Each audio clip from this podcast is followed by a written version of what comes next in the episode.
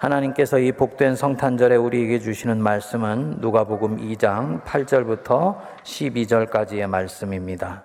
그 지역의 목자들이 밤에 밖에서 자기 양떼를 지키더니 주의 사자가 곁에 서고 주의 영광이 그들을 두루 비침에 크게 무서워하는지라 천사가 이르되 무서워하지 말라 보라 내가 온 백성에게 미칠 큰 기쁨의 좋은 소식을 너희에게 전하노라 오늘 다윗의 동네에 너희를 위하여 구주가 나셨으니 곧 그리스도 주시니라. 너희가 가서 강보에 쌓여 구유에 놓여 있는 아기를 보리니 이것이 너희에게 표적이니라 하더니 아멘. 한 유대인 랍비가 창밖에서 크리스마스 날에 캐롤송이 들려오는 소리를 들었습니다. 기쁘다 구주 오셨네 만백성 맞으라.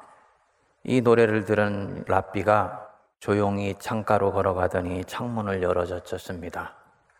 그리고는 고개를 내밀고 온 사방을 훑어보고 나서 이야기를 했습니다. 오기는 뭐가 와 아무것도 변한 것이 없는데 라피가 볼 때 메시아가 정말 세상에 왔다면 세상은 이럴 수가 없다는 얘기지요. 그분이 정말 이 세상에 오셨다면 세상은 그때보다 지금 훨씬 더 잘 살기 좋아야 하고 무엇보다도 모든 사람이 그분이 오신 증거를 볼 수 있어야 된다고 보는 것입니다. 여러분들 마음에는 솔직히 이런 마음이 없습니까? 예수께서 정말 메시아로 오셨다.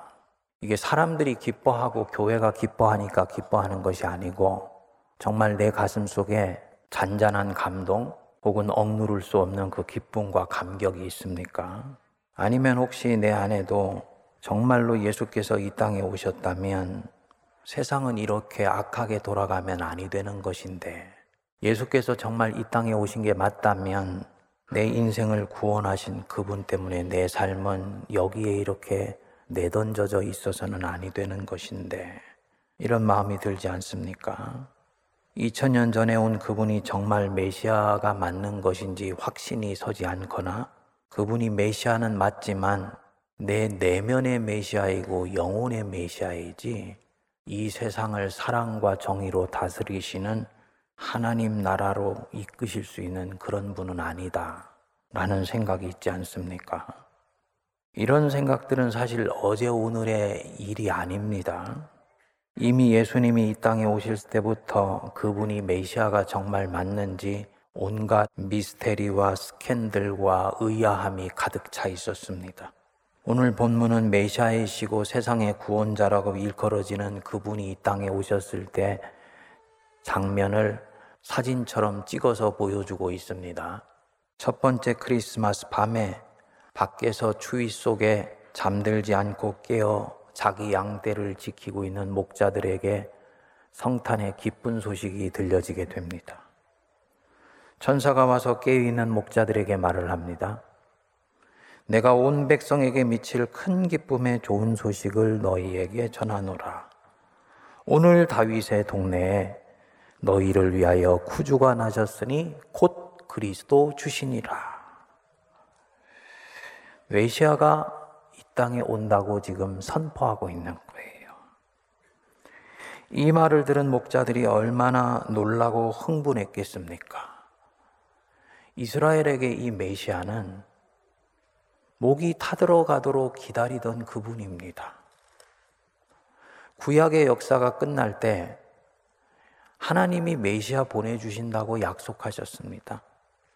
그런데 그 메시아가 100년이 지나고 200년이 지나고 300년이 지나고 400년이 지나도 이 땅에 오시지 않았습니다.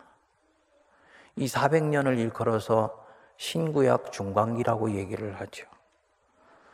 백성들이 더 이상 기다릴 수 없어서 이제는 지쳐서 쓰러지는 바로 그 시점에 하나님이 마침내 400년의 침묵을 깨시고 이 땅에 메시아를 보내주신다고 지금 말씀하신 거예요. 그러니까 이 말을 듣는 목자들이 가슴이 벌렁벌렁 할 정도로 얼마나 감격스럽고 흥분되어 있는 순간이겠습니까? 그런데 그 뒤에 이들 귀에 들어온 천사의 말은 조금 의외입니다. 누가복음 2장 12절이죠. 우리 같이 한번 읽어 보겠습니다. 너희가 가서 강보에 쌓여 구유에 누여 있는 아기를 보리니 이것이 너희에게 표적이니라. 무슨 말입니까? 너희들이 지금부터 잠시 뒤에 한 마국간에 가게 되면 거기에 강보에 쌓여서 구유에 누여 있는 아기를 보게 될 것인데 그가 메시아이고 그 장면이 메시아가 이 땅에 왔다는 표적이 되는 것이다. 여기서 이 표적은 헬라어로 세메이온이라 그럽니다. 우리가 길거리를 가면 만날 수 있는 그 표지판 같은 거예요. 특정한 방향이나 특정한 어떤 것을 지시해 주는 지시판이기도 하고요. 복음서에서 세메이온 표적하면은 예수님께서 메시아이심을 가르쳐 주는 표지입니다. 지금 천사가 그 밤에 양떼를 지키는 목자들에게 오셔서 메시아가 오신 표적을 지금 말해 주는데 그 표적이 뭐라고요? 강보에 싸서 구유에 누여 있는 아기가 표적이다. 메시아 오신 표적이고 그가 메시아이다. 여기에 이 명사 세 개가 연이어서 나옵니다. 강보, 구유, 아기. 근데 이 세 단어는 이 목자들이 생각해 왔던 메시아와는 전혀 어울리지 않는 단어입니다. 아기, 연약하다 못해 아무 힘이 없어서 누군가의 보살핌을 받지 못하면 생명을 유지할 수 없는 존재입니다. 그런 아기가 인류를 구원할 메시아라는 거지. 거기에 이 아기가 강보에 싸여 있습니다. 우리가 지금 말하는 포대기가 아니에요. 속에 솜이 뽀송뽀송하게 들어가 있는 포대기가 아니고 영어로는 cloth, 그냥 천입니다. 그러니까 메시아가 이 땅에 왔는데 그 몸이 초라하게도 천에 둘둘 말려 계신 거예요. 그리고 자기 몸을 누일 곳이 없어서 구유의 몸을 맡깁니다. 그리스도인이 구유하면은 이 단어는 우리한테 왠지 신비화되어 있고 신화화되어 있는 언어입니다. 예수님이 누여 있는 곳이니까 뭔가 신비스러운 물건 같습니다. 근데 그게 아니고 구유는 짐승에게 주는 음식물 넣는 여물통입니다. 상상해 보십시오. 이 세상에 어떤 사람이 마구간에 태어났는데 오천에 자기 몸을 둘둘 말려서 소 여물통에 몸을 맡긴 그를 보고 야 정말 메시아가 이 땅에 오셨구나 구세주가 이 땅에 내려왔구나 라고 생각할 수가 있겠습니까? 정말 이분이 메시아라면 그는 이렇게 세상에 오시면 안 됩니다. 이렇게 초라하고 왜소한 모습으로 오셔서는 안 돼요. 왜냐? 메시아는 그렇게 소박하고 초라한 모습으로 와서는 절대로 세상을 구원하실 수가 없기 때문입니다. 이 정글 같고 늑대와 이리때 가득한 세상을 사랑과 평화의 나라로 만들 수가 없는 것이죠. 함량 미달이고 자격 미달이에요. 여러분이 정말 2000년 전에 첫 번째 크리스마스에 살았다면 이렇게 천에 둘둘 말려서 소 여물통에 몸이 누여져 있는 그 아기를 보고 그분이 메시아인 것을 단박에 알아차리실 수 있겠습니까? 없지요. 뭘 말하는 것이냐? 이미 첫 번째 성탄절 날부터 이 성탄, 성스러운 탄생 자체는 의심과 의문 투성이었다는 말입니다. 사람들이 기다리던 메시아와는 너무나 거리가 먼 모양으로 오셨기 때문이에요. 서두에 그 랍비가 오기는 뭐가 와? 라고 말했던 것도 바로 이런 이유입니다. 이런 광경을 목격한 사람 중에 극소수의 사람만이 예수를 메시아로 인정할 수 있었습니다. 성도님들, 이미 첫 번째 크리스마스부터 진정 성탄을 알아차리고 감격하는 일은 믿음을 필요로 했습니다. 하나님이 우리를 위해 모든 것을 비우시고 포기하셨어요. 그렇기 때문에 이분이 하나님으로 보이지를 않았습니다. 자기를 비워 종의 형체를 가져 죽기까지 복종하셨어요. 그래서 이분이 신처럼 보이지를 않습니다. 이게 기독교가 믿는 하나님이에요. 약하고 왜소해 보이고 그래서 초라해 보이기까지 하는 이 아기 예수가 내 인생을 살리는 구원자이다. 이거 믿습니까? 30년 후에 장성하여서 십자가라는 그 치욕스러운 나무에 매달려 죽은 예수가 그때나 지금이나 세상을 살리는 구원자인 것을 믿습니까? 이것은 상식으로 되어지는 일이 아니고 믿음으로 되어지는 일인 거예요. 뭘 말하는 것이냐? 이 2000년 전에 바로 이 사건 속에는 한 사람의 그리스도인이 자기의 인생을 이해하고 하나님의 나라가 자기 인생 속에서 어떻게 시작되고 진행되는지를 보여주는 결정적인 키가 들어 있습니다. 뭐냐? 하나님의 나라는 이렇게 소박하고 담백하다 못해 세상적으로 볼 때는 초라해 보이면서까지 시작되는 경우들이 너무너무나 많다는 것입니다. 우리 주님이 그래서 말씀하셨어요. 얘들아, 천국은 마치 사람이 자기 밭에 갖다 심은 겨자씨 한 알과 같다. 생각해 보십시오. 어떤 농부가 자기 밭에 겨자씨 하나를 갖다 심는다. 누가 그것을 관심이나 갖겠습니까? 특수 작물을 심는 것도 아니고 인삼 심는 것도 아니고 그것도 손에 넣어서 자세히 들여다보지 않으면 그 실체도 보이지 않는 그 반투명의 지극히 작은 겨자 씨에 그거 남의 밭도 아니고 자기 밭에 갖다 심는 거예요. 천국은 그렇게 시작된다는 거예요. 자기 집들의 그 겨자씨 심는데 누가 호기심을 갖습니까? 아무도 관심을 갖지 않습니다. 뭘 말할까요? 한 사람의 인생에서건 이 역사의 한복판에서건 하나님의 나라는 그렇게 시작된다는 것입니다. 누구도 주목해 주지 않고 누구도 관심 가져주지 않을 정도로 살포시 조용히 역사에서 시작되고 내 인생 속에서 시작돼요. 2000년 전 12월 25일 날 그 새벽 그 베들레헴의 한 여관에 있는 마국간에서 일어났던 그 일은 당시에는 아무도 주목하지 않았습니다. 천사가 일러줬던 그 목자들, 동방박사들 외에는 아무도 이날의 이 출산이 무엇을 뜻하는지를 알지 못했습니다. 자의 밭에 지극히 작은 겨자씨 하나 심듯이 하나님이 그렇게 세상 한복판에 성자 예수님을 살포시 심으신 거예요. 그렇기 때문에 아무도 알아주지를 않고 아무도 주목하지 않습니다.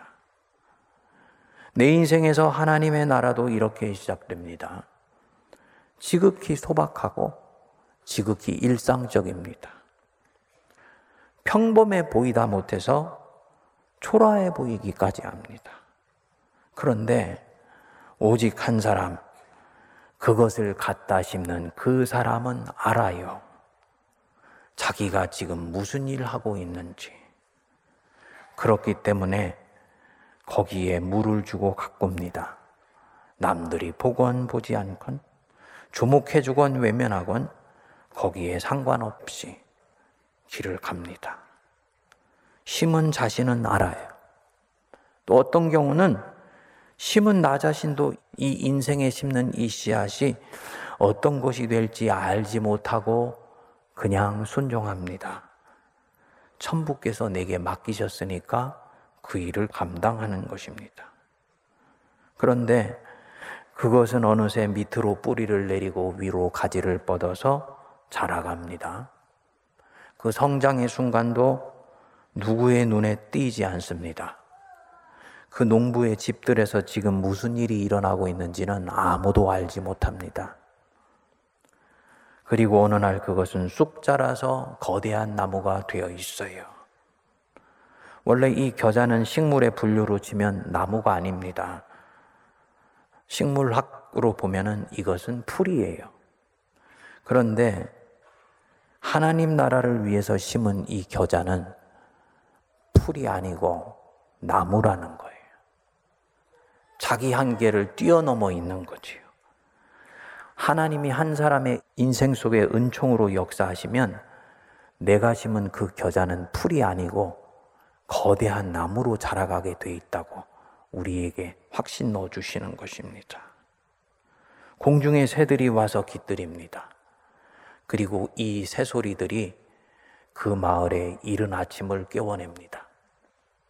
그때 비로소 동네 사람들은 하나님의 나라가 이렇게 자기들에게 온 것을 알게 됩니다.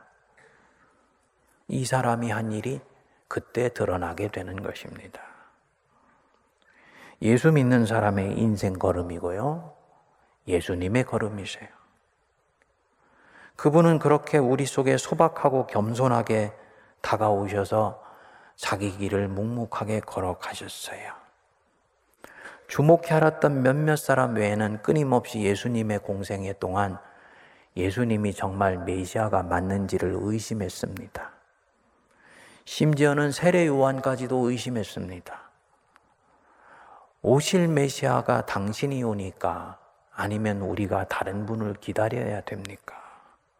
세례 요한조차도 화려하고 힘세고 강력한 메시아상을 벗어던질 수가 없었기 때문입니다. 우리가 만일 그 행글로 지금 예수님을 대하고 내 인생에 이미 자라고 있는 이 하나님의 나라를 그렇게 보면 나는 절대로 예수님이 내 인생에서 하시는 일을 끝까지 주목하고 쫓아가지를 못합니다. 나는 화려하게 내 눈앞에서 뭔가가 확확 바뀌어 가는 것을 기대하고 있기 때문입니다. 여러분들 중에 지금 하나님 기뻐하실 어떤 소중한 일을 위해서 씨를 뿌리고 애쓰고 경주하고 계신 분 계시죠? 그런데 그 과정은 생각보다 훨씬 힘들고 심지어는 아무 변화가 없는 것 같아서 낙심하는 분이 계십니까? 그는 자기가 지금 믿음으로 시작하였던 그 걸음을 스스로 의심하고 있는 것입니다.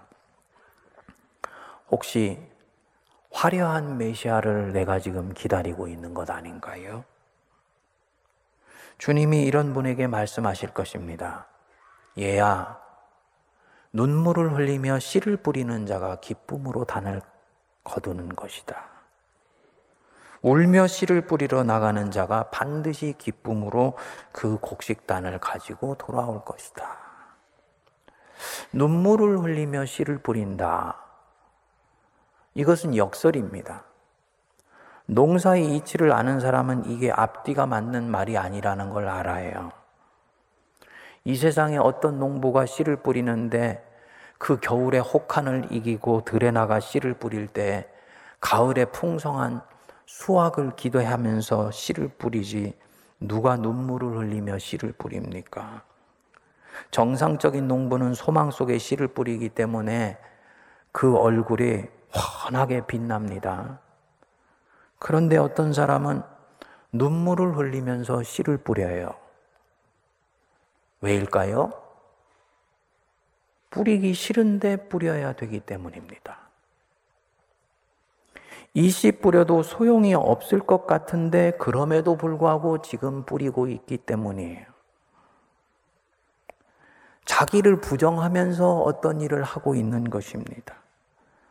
자기 한계를 뛰어넘어가면서 자기 안에 일어나는 의심을 끊임없이 뒤로 던져가면서 씨를 뿌리는 것입니다. 그렇기 때문에 이 사람은 울면서 씨를 뿌립니다. 신락 같은 희망 하나를 붙들고 자기 안에 일어나는 모든 생에 대한 의심과 불확실성을 내던지고 있는 것이지요. 자연히 이 사람에게는 낙심한 마음과 기대와 회의와 소망이 뒤범벅되어 있습니다. 그게 울며 씨를 뿌리는 거예요. 그런데 이렇게 유혹을 견뎌내고 자기 한계를 끊임없이 벗어내면서 씨를 뿌리는 자가 어떻게 되느냐? 그가 기쁨으로 단을 거두게 된다. 울며 씨를 뿌리는 자가 있느냐? 그는 반드시 기쁨으로 그 곡식단을 가지고 돌아올 것이다. 네 인생의 최후 승리를 네가 믿어라. 울면서 뿌리고 있다는 그것이 바로 최후 승리가 네 것이라는 증거이고 표적이다. 세상은 이렇게 울며 씨 뿌리는 사람들로 인해서 조용히 변화가 됩니다. 지난주에 카톡을 하나 받았습니다. 목사님, 지난 5주 동안 목사님이 사명에 대해서 설교하신 것을 듣고 교회 학교 교사로 지원하기로 결심을 했습니다. 교회에 대해서 오랫동안 수줍음을 갖고 있었던 사람이었던가 봐요. 아무도 이 사람의 발걸음의 의미를 알지 못하죠. 이 사람의 존재는 눈에 띄지 않을 것입니다. 그런데 말씀에 의지하여서 자기 인생에 새로운 씨를 뿌릴 때 세상은 이런 사람이 모이고 모여서 결국 변화가 일어나는 것을 믿으시기 바랍니다. 누가복음 2장에는 두 왕이 나와요. 이 누가는 역사가 답게 세상 한복판에 두 나라가 있으며 그 두 나라 두 왕국을 다스리는 왕이 있다는 것을 얘기를 합니다. 2장 1절에 보면 가이사 아구스도 로마의 황제고 당시에 세계를 제패했던 왕이었죠. 근데 12절에 보면 이 왕이 다스리는 나라 안에 새로운 왕이 살짝 들어왔어요. 강보에 쌓여 여물통에 놓여 있는 아기. 하나님 나라의 왕입니다. 그래서 세상 왕이 다스리는 이 세계 안에 이 아기 하나가 왕으로 살포시 너무나 연약하고 초라해 보는 모습으로 오셨어요. 그리고 이 세상 왕이 33년이 지나면서 아기가 자라난 이 존재에 대해서 부담스러워 했습니다. 그래서 이 하나님 나라의 왕을 십자가에 못 박아 죽였죠? 그는 자신이 승리했다고 생각했습니다. 아니었어요. 죽은 지 3일 만에 다시 살아나셨고 이 사실을 목격한 이 하나님 나라 왕의 제자들이 정확히 100년이 지나기 전에 세상 왕의 왕국을 뒤흔들어 놓기 시작합니다. 결국은 하나님 나라 왕이 아기로 세상에 온 지 정확히 313년 지난 그때 세상 왕이 이 아기 앞에 무릎을 꿇게 됩니다. 하나님의 나라는 이렇게 조용히 소리 없이 심지어는 누추해 보이게 시작합니다. 나는 하나님의 일이라고 생각하고 시작했는데 이 일에 너무 진도가 없는 것 같다. 진도가 없는 거 아니에요. 하나님은 일하고 계십니다. 이 일이 너무 초라해 보인다. 초라하지 않습니다. 예수님도 그렇게 시작하셨습니다. 누추해 보입니까? 누추하지 않고 왜소하지 않아요. 하나님의 일이야말로 그렇게 시작되는 것이 하나님의 법칙입니다. 애썼는데 아무 변화도 일어나지 않는 것 같습니까? 아니요. 변하고 있습니다. 씨가 밑으로 뿌리를 내릴 때는 겉으로는 그대로인 거예요. 지난 주일날 성도님 한 분이 우리 권사님 한 분이 사랑하는 남편 천국 보냈다고 인사하러 오셨어요. 스토리가 있으시더라고요. 믿지 않는 집안에 시집을 갔어요. 불신자 가정 속에서 신앙을 지키며 가정 전체를 믿음으로 변화시키는 일은 그야말로 뼈가 녹아내리는 정도로 힘든 일입니다. 남편이 변화될지 않을 것 같더래요. 근데 그때마다 주님이 계속 믿음을 넣어주시고 힘을 넣어주셔서 남편이 결국은 먼저 세상을 떴는데 그 마지막 죽는 모습이 얼마나 은혜롭던지 지난 40여 년 동안 이 남편과 가정 붙들고 씨름했던 그 아픔이 일순간 녹아져 내리면서 하나님이 이렇게 일하여 오셨구나라는 것을 볼 수 있었다고 하나님이 내 믿음의 걸음에 대해서 인쳐 주시고 인정해 주신 것 같다고 너무너무 감사하더라고요. 여러분, 그 어떤 일도 주님과 함께 하는 일이면 변화가 없는 것이 아니다. 내가 감지하지 못하고 있을 뿐이다. 라는 것을 믿으시기 바랍니다. 혹시 이러는 상황 속에서 내가 화려한 메시아상을 가지고 있다면, 화려한 신앙을 추구하고 있다면, 그거 내려놓아야지 내 인생 속에 일하는 주님을 끝까지 신실하게 따라갈 수 있습니다. 예수 믿기 전에는 화려한 인생을 꿈꿨다면 그 화려한 인생도 내려놓으세요. 그래야 주님이 때때로 나를 사망의 음침한 골짜기로 던져 넣으실 때도 그 속에 주님의 지팡이와 막대기를 볼 수 있습니다. 그리고 이제 새롭게 발걸음을 나서게 되었을 때 이 사람은 이제부터 소리 없이 세상을 변화시키는 사람이 되어 있는 것입니다. 그 은혜가 이 성탄절에 임하게 되기를 바랍니다. 기도하겠습니다. 하나님, 2000년 전이나 지금이나 성탄은 우리에게 신비이고 우리에게는 도전입니다. 천에 쌓여서 여물통에 누워있는 그 연약한 아기가 세상을 통치할 메시아라는 것을 누가 믿을 수가 있겠습니까? 오늘도 저희들은 동일한 믿음의 시험대에 올라와서 예수 믿는데 왜 내 인생은 바뀌지 않을까? 예수 믿는데 왜 내 인생은 이렇게 힘들까? 이 성탄의 날에 겉은 웃고 있지만 속으로는 주님에 대한 의심이 가득 차 있습니다. 주님, 주님은 겉으로 보이게 일하시는 분이 아니요. 깊은 강처럼 고요하게 일하시는 분인 것을 믿게 하여 주시고 오늘 내 인생 이 순간에 나에게 작아오신 아기 예수님 연약해 보이는 그 믿음의 씨앗 속에 하나님의 나라가 이미 시작되었다는 것을 믿고 새롭게 담대하게 주님을 바라보게 하여 주시옵소서. 예수님 이름으로 기도하옵나이다. 아멘.